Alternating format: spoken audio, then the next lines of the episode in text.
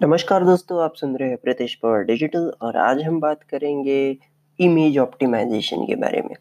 तो देखिए, अब तक हम सीरीज़ चला रहे हैं सर्च इंजन ऑप्टिमाइज़ेशन के बारे में जिसमें हम ये तो बात कर रहे हैं कि सर्च इंजन के ऊपर हमारा कंटेंट कैसे टॉप पे लाया है या फिर जो भी हो, ये सब टेक्सचुअल कंटेंट के बारे में बात चल रही थी लेकिन ये भी तो ज़रूरी है कि गूगल के साइड में ही जब भी आप कुछ सर्च करते हो तो सेकेंड ही टैब होता है इमेजेस का। इसका ये मतलब है कि गूगल बहुत सीरियसली लेता है इमेजेस को भी। तो ये एक बहुत अच्छा सोर्स बन सकता है आपके ट्रैफ़िक के लिए।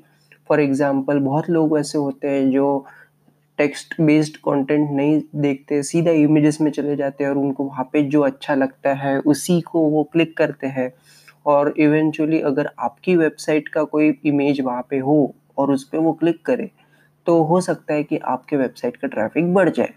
तो अभी इसके लिए कैसे किया जाए? मतलब इसके लिए अभी हम बात तो ये कर रहे थे कि ऑन पेज एसईओ करना है, कंटेंट को कैसे लिखना है, ये सब तो हम बात कर ही रहे। लेकिन इमेज को कैसे आप करोगे? तो देखिए, इमेज जब भी आप अपलोड करते हो अपने वेबसाइट पे तो वहाँ पे तीन ऑप्शन होते हैं, टाइटल, देन ऑल्ट इमेजेस, फिर डिस्क्रिप्शन और कैप्शन भी लिख सकते हो।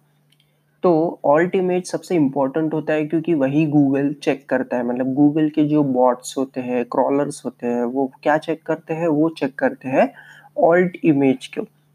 तो ऑल्ट इमेज में अपने कीवर्ड्स लिख देने हैं, थोड़ा-सा डिस्क्रिप्शन में भी अपने कीवर्ड्स डाल दीजिएगा और साथ-साथ में टाइटल ऑफ़ इमेज, इमेज का जो टाइटल होता है वो तो इम्पोर्टेंट है ही।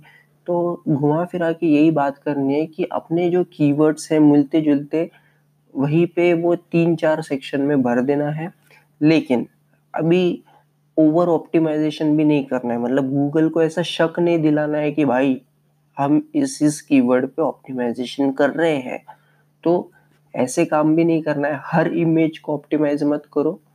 मतलब ऑप्टिमाइज़ करो लेकिन एक ही कीवर्ड पे मत करो, अलग-अलग इस पे करिए ताकि जब भी गूगल को ऐसा शक ना हो जाए कि आपके वेबसाइट पे आप ज़बरदस्ती एसईओ करने की कोशिश कर रहे हो।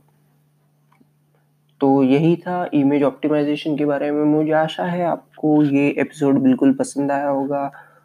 कोई भी सुझाव या कोई सजेशन हो तो आप बिल्कुल कमेंट सेक्शन में बता सकते हैं।